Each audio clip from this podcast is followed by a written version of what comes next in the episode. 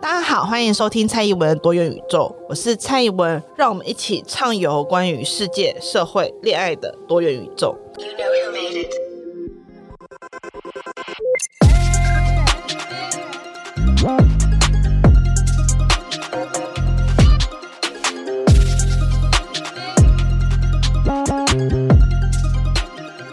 Hello，各位亲爱的旅伴，大家好。今天应该是截至目前为止的轨迹系列最后一集，就是创之轨迹。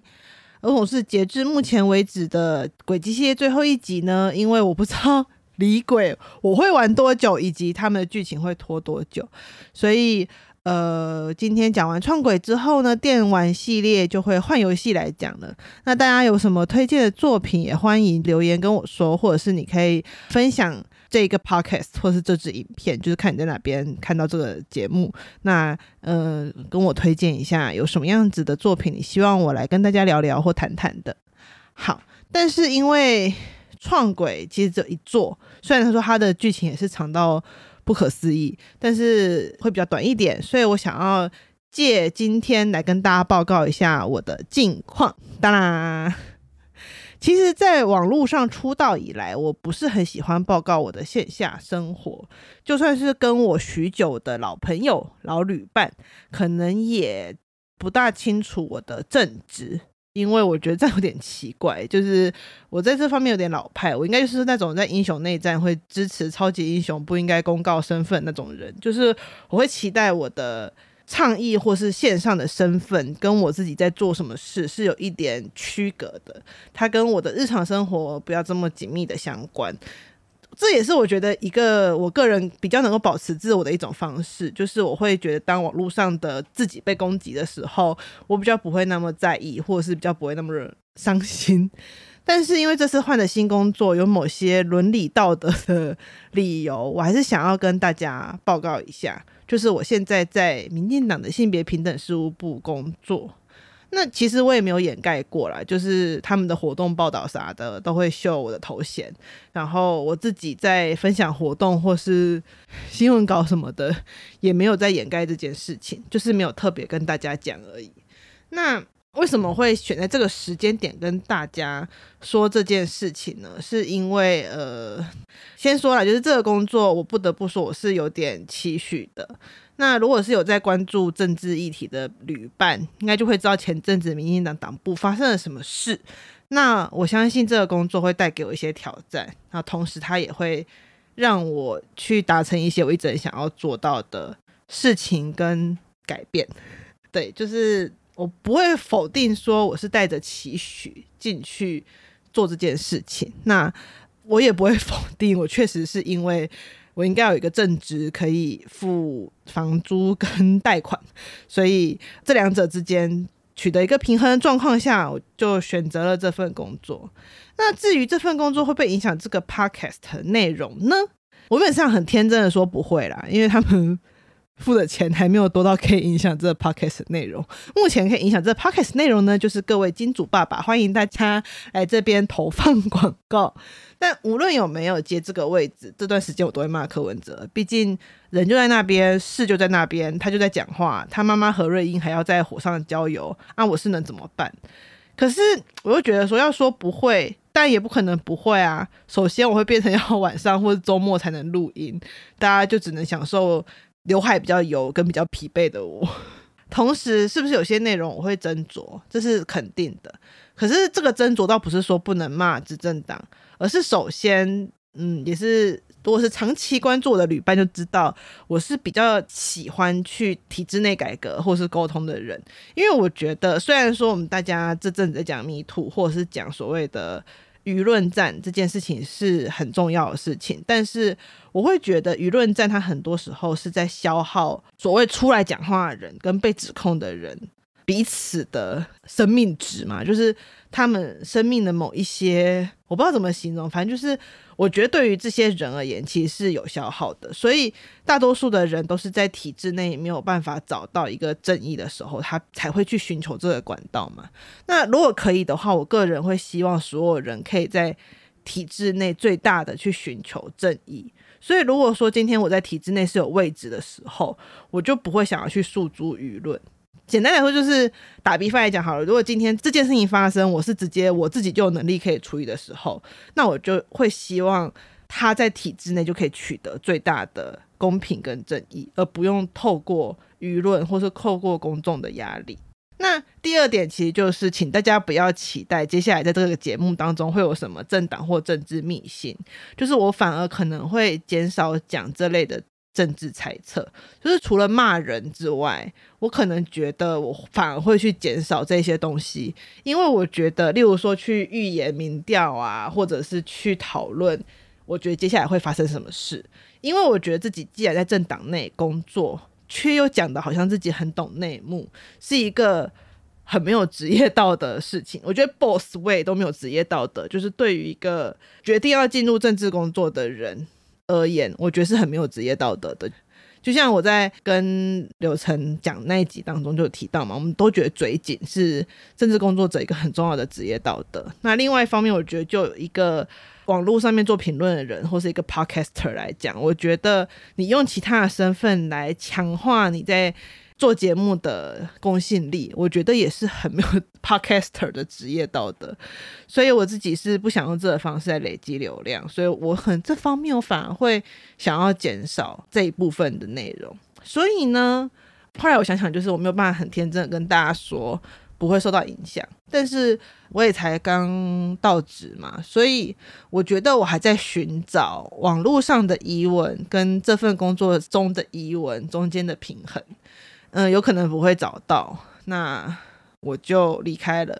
有可能我就放弃经营现在这个我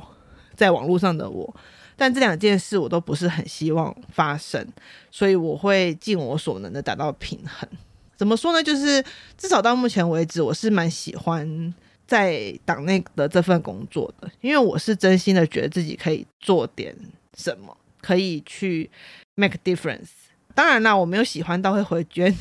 薪水的程度，哈哈。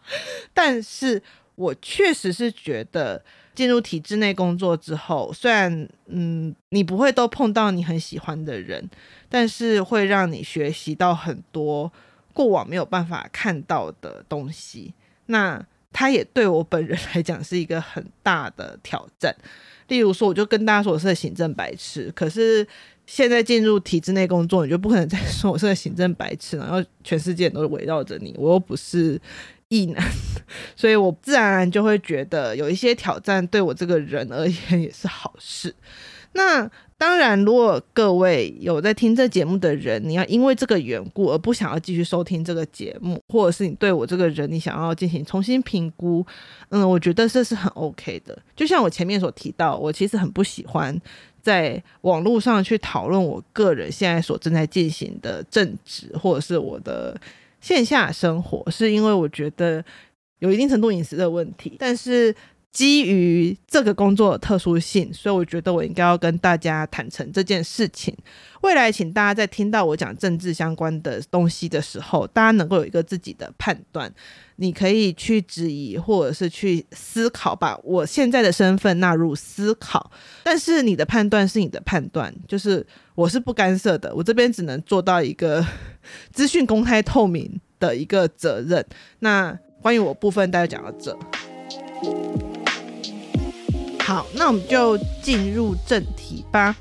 如果各位有人还不清楚，就是轨迹前几代剧情的朋友，那欢迎大家可以去听前几集。那我会把前几集的连接放在资讯栏。那如果你是在社群里面看到这一集的贴文的话，我会请小编把前几集就是放在留言里面。所以我们把握时间，今天就直接进入创轨的正题。如果大家有听到上一次我在讲闪之轨迹的剧情，就应该会有听到，就是最后其实我稍微的提到创轨。创轨其实它是接在前面几代的，从邻避然后闪之轨迹后面的剧情，它其实主要就在讨论。克洛斯贝尔自治州如何独立？所以其实创轨一开始的剧情就是克洛斯贝尔自治州的独立仪式，然后它整个国家乃至于整体剧情都展现出一种轨迹系列难得的欢乐。当然，在这个仪式之前，克洛斯贝尔自治州就已经实质独立了。这个仪式是一个作为法理上独立的确认。当然，天知地知，你知我知，这一个独立的仪式会被打断。就算没有玩过的人，应该也可以猜到这个结果，因为不然游戏是要玩什么？可是光是理解了这个仪式的存在，就让我忍不住到时候就跟柳橙说：“我不知道台湾会不会有这一天。”就是因为我玩过邻避在机闪。我就觉得里面的角色每一个 NPC 都让人很有感触。例如说，里面每一间商店都推出了独立当天的限定商品。我就想说，哇天哪！如果台湾真的有独立仪式的这一天，它有一个法理上独立仪式的这一天，然后我相信有很多店家都一定会推出当天的限定商品。然后我觉得我一定会买爆信用卡，给他刷爆，然后在接下来半年每天哭穷。其实从空轨到邻避到闪鬼的猪来氏，呃，有趣的事情是从克洛斯贝尔之州到后来的猪来，以及呃那些在闪之轨迹当中有提到被帝国并吞的一些小的自治市，其实在创之轨迹都有稍微提到，他们最后都取得了独立。你就可以看到法尔康虽然说对于男女关系的描述糟糕到令人发指。我一定要先提到这一点，但是描写小国在大国博弈间那种身不由己的命运，以及权力制衡中找到那条出路的想法，他其实很乐观的。就是他虽然在前面强调那种大国环视，然后每个人都很痛苦，在痛苦中挣扎，在自己的价值理念当中努力的去找到一条可以兼顾国家利益跟个人良心的路。但是他还是乐观的，例如他开了闪鬼这条线嘛，他让在其他故事都扮演反派帝国内部出现期待改革的第三势力，然后给这个第三势力开了两百个外挂，以及没有黄国昌，最后终于改变了帝国，也改变那一些受到帝国扩张主义影响下小国的命运。那这个当然是是一件很不可思议的事情，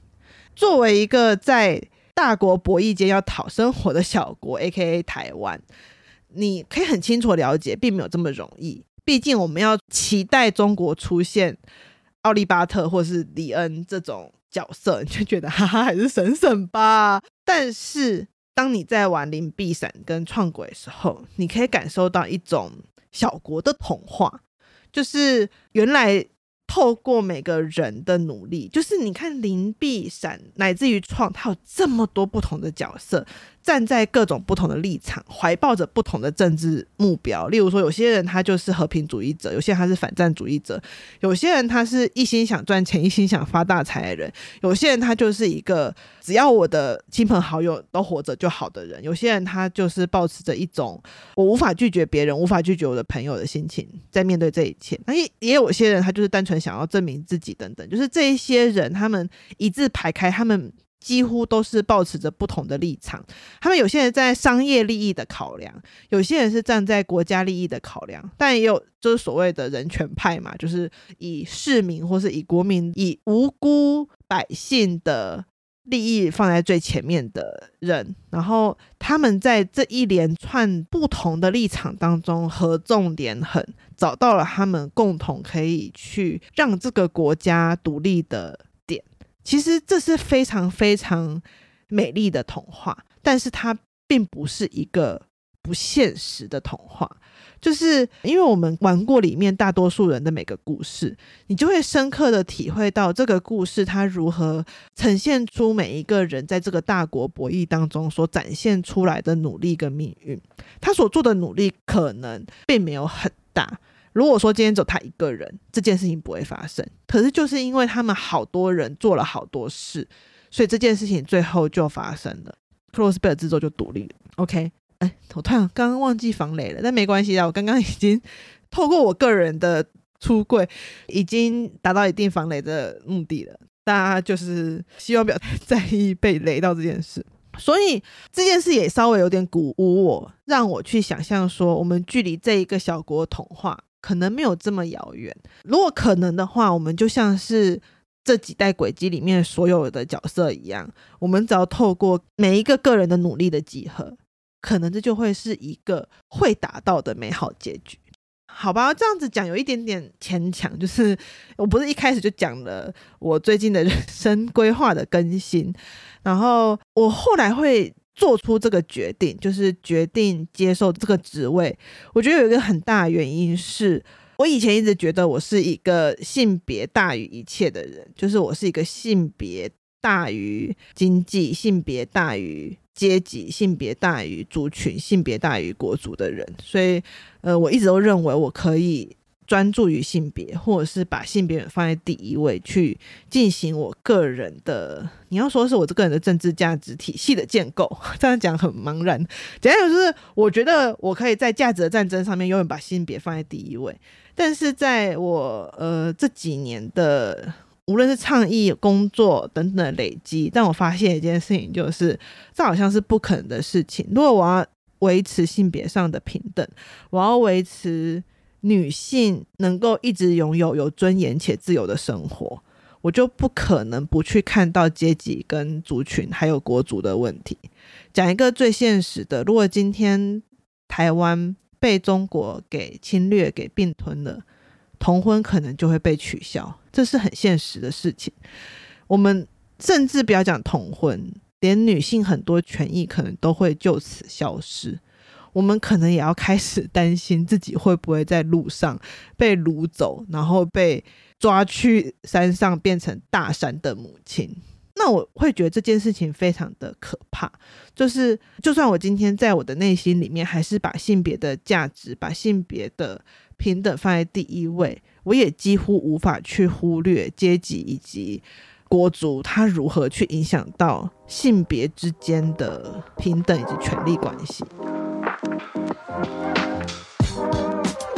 所以我在玩创鬼的时候，我突然就发觉。哇靠！我还真的是个国足主义者。我其实是一个还是在意这件事情的人，但是创轨同时带给我一种希望，可能它跟当时的台湾处境扣连在一起。就是我在玩创轨的时候，那时候刚好台湾可能因为台积电或是因为疫情，就逐渐在国际上被看见，然后也开始多出了一些国际友人，例如说捷克啊、立陶宛这些国家。就让我开始觉得，其实搞不好创轨这件事情是会发生的耶。会不会有一天我们就会像克洛斯贝尔自治州一样独立？就是我，我有点被这个游戏给鼓舞到，所以那时候我开始决定我要更投入于不同的运动。但那时候并没有想想过就会有这个工作的 offer，但是那时候就是决定。例如说，包含后来我开始去念经济社会学跟文化社会学的东西，然后开始就大家如果有看上一集我在讲三道猴子，或是更之前在讲市场，这些其实都反而是我在。进博士班过后，有一点点转向的一个学术的历程的原因，就是因为我觉得我们必须要很综合、很整体的去看待这个世界。然后我们从这个很整体的看待这个世界过后，从这个整体去出发，你所期待的理想世界才会到来。好。总而言之呢，在创轨里面，哎，其实我一直很疑惑。再来一次，再询问一次，有没有中国的听众朋友可以确定，就是创之轨迹到底在中国能不能上市，能不能玩？因为他从头到尾就是一个在讲克洛斯贝尔之州独立的一个故事，所以他如果被禁，我觉得是一件蛮合理的事情。如果他不被禁，我真的很想知道他怎么去处理独立这件事情，就是在这个游戏里面的。用法还是他把独立全部都变成其他字，例如说变成痔疮之类的，就是 OK。总之呢，就像我刚刚讲的嘛，就是创轨最后的独立这件事情，独立的结果，它其实是来自于很多不同立场、不同人的努力。那其中我想要特别来讲讲的是鲁法斯这个角色，绝对有雷。据说创轨的三条线，鲁法斯这条线是最不被社长看好，是新人写的剧本。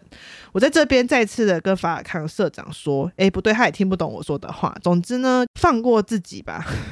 以后都给新人写。因为呢，在最有情怀的罗伊德线跟感觉出社长满满的爱的李恩线呢，相较之下，像是邪恶通气犯保姆带小孩的帝国野餐团线，无论从剧情人设到角色之间的羁绊都大赢，真的就是卢法斯这个角色在闪鬼的前半段，他其实只是其中某个主角的哥哥，而且是个超级背景的配角，似乎就是一个帅哥，这样 就是你无法描述到他其他，就是一个优秀的帅哥，你无法对他产生其他的描述。到后期的时候，他则是一个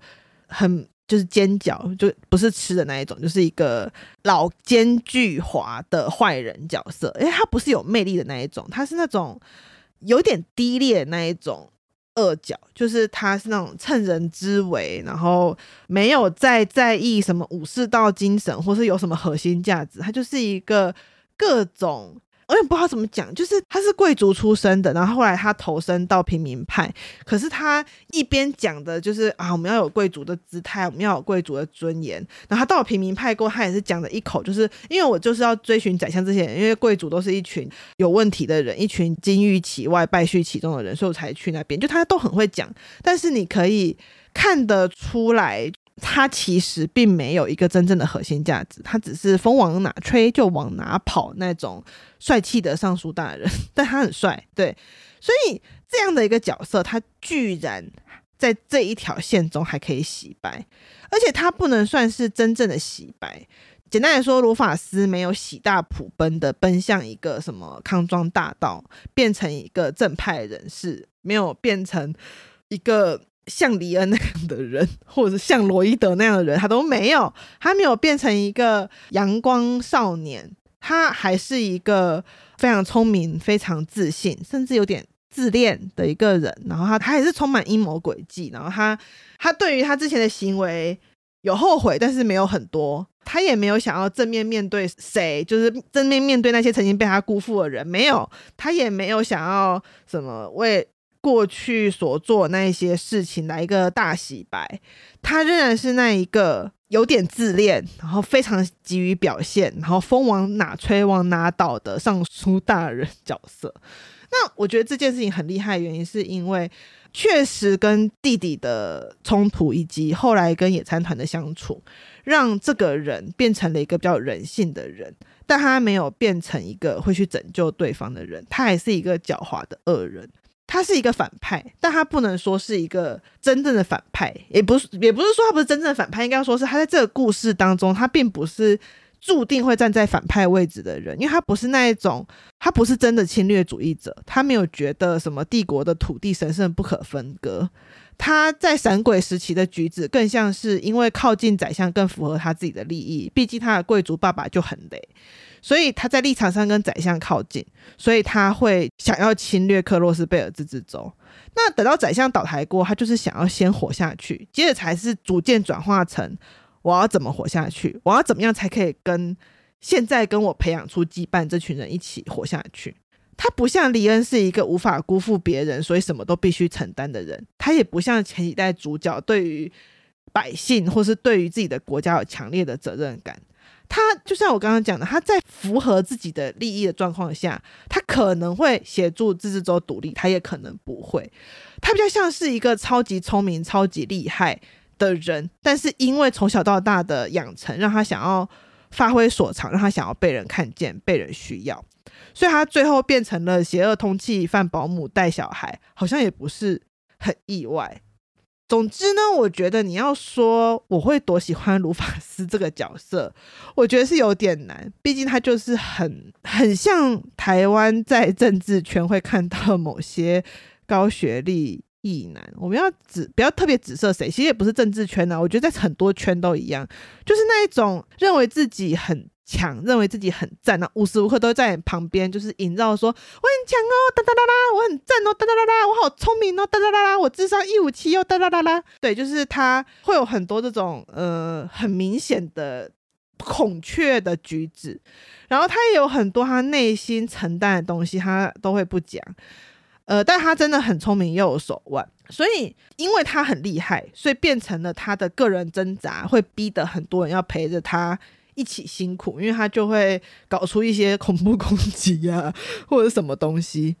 我这边讲恐怖攻击有一点笑的原因，是因为在剧情当中，他确实搞出了类似于恐怖攻击的事件，但是他严格来讲不是犯下那个恐怖攻击的人。可是，呃，如果你没有玩就知道，因为这个是创轨剧情蛮核心的部分。如果你没有玩过的人，可能会比较难以理解。简单来说，就是那一个犯下这一个恐怖攻击的人，可以说是他又不是他，但是他也不否认，如果今天是他在那个位置，他可能就会做出这件事情。我觉得这个角色他让创轨达到了某个高度。就是如果你今天要叫我去评价《轨迹》系列这几部作品，就是我我个人原本其实是还算蛮喜欢闪系列的，但是如果说跟创轨比起来，我会觉得创轨在剧情跟铺陈上是完全赢过闪闪的四代。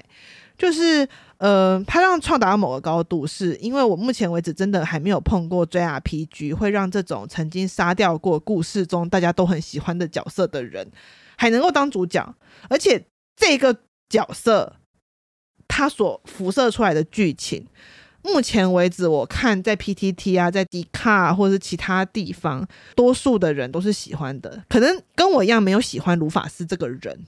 但是他们是觉得这个剧情是很棒的，是写很好的，而且这个剧情确实有让我们。更理解卢法斯这个角色，更喜欢这整个故事一点。就是我跟大家坦白说，其实我玩完闪四，我是有一点想弃坑的，因为我真的很不喜欢后宫系统，就是我超级讨厌后宫系统的。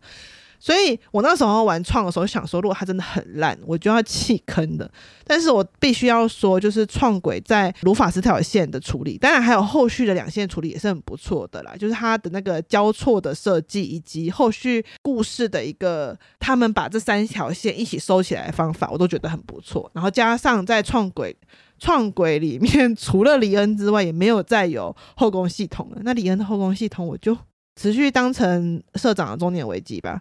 然后我就比较能够接受，不然我真的是会因为后宫系统最后就 舍弃了轨迹系列。然后创轨其实有让我最后重新留在轨迹里面。所以我觉得，如果大家有兴趣的话，现在灵璧闪创在 PS4 上都玩得到了，大家真的可以去玩玩看。就是如果你对当前的政治局势有一点疑惑，有一点灰心，我觉得玩这几款游戏是一个还算蛮疗愈的过程。呃，今天讲创轨部分带到这边，那其实我想要稍微的。带向就是一个系列的总结，就是关于轨迹系列的总结。首先，我要先说轨迹系列呢，我觉得还是非常可惜的部分是，呃，我会建议法卡应该要多加入一些 女性的游戏制作人，对，因为我觉得。只要不要干涉到异性恋恋爱的剧情，法尔康都非常赞。但是只要一牵扯到异性恋恋爱，我就很想杀他们。所以，呃，我真的很希望他们可以去找一些真正有谈过恋爱的人，或者是去找女人来进入他们的团队，认真的写一个有在认真谈恋爱的剧本，不要让每一个女性角色。一开始有多强，最后都变恋爱脑，我真的是求求大家。但第二点，我还是非常推荐，就是除去这些，像我后来在玩的时候，我都完全不跑李恩的 李恩的感情线，又真受不了。卢法师这个角色，我喜欢的另一个原因，就是因为他没有感情线，所以我觉得很棒。然后在整个轨迹整体所呈现出来世界观，但它还是有那种 JRPG 独特的中二的地方，就是什么奇怪的观测世界计划，什么毁灭世界计划，什么圈圈计划跟叉叉计划，或者是有邪教等等。但是我觉得它所呈现出来是一个在奇幻世界里面可能最好的。目前为止，我自己接触过最好的一个版本的政治尝试，就是他在一个奇幻的宇宙内，他做出了很多对于不同政治展现的实验，包含最近我在玩的《李鬼》，就这方面的剧情，我都觉得很优秀。而且当你在玩的时候，你真的会深深的去体会到这些角色的不容易，以及即使是。在里面属于一般人或是局外人的角色，他在这样子诡局的世界政局当中，他都是过得很不容易的。那转过头来，可能就会开始去思考，那我可以做什么？这是我啦，我自己的思考。那今天的节目就到这边。喜欢我的节目的朋友呢，就是我有件事想要麻烦大家，就是我在因为现在第二季也算是开启一段时间了，那想要请大家帮我填写一个问卷，那我也会把问卷放在本集节目的资讯栏里面，就是希望大家可以稍微回复一下关于你对于这个节目的一些意见或是想法。那这都会有利于我之后持续制作节目的一些灵感跟想象。以上就是今天的节目。那喜欢本集节目的朋友，欢迎按下订阅、追踪以及留言分享。你的支持就是我最大的收获。谢谢大家，大家早安、午安、晚安，拜拜。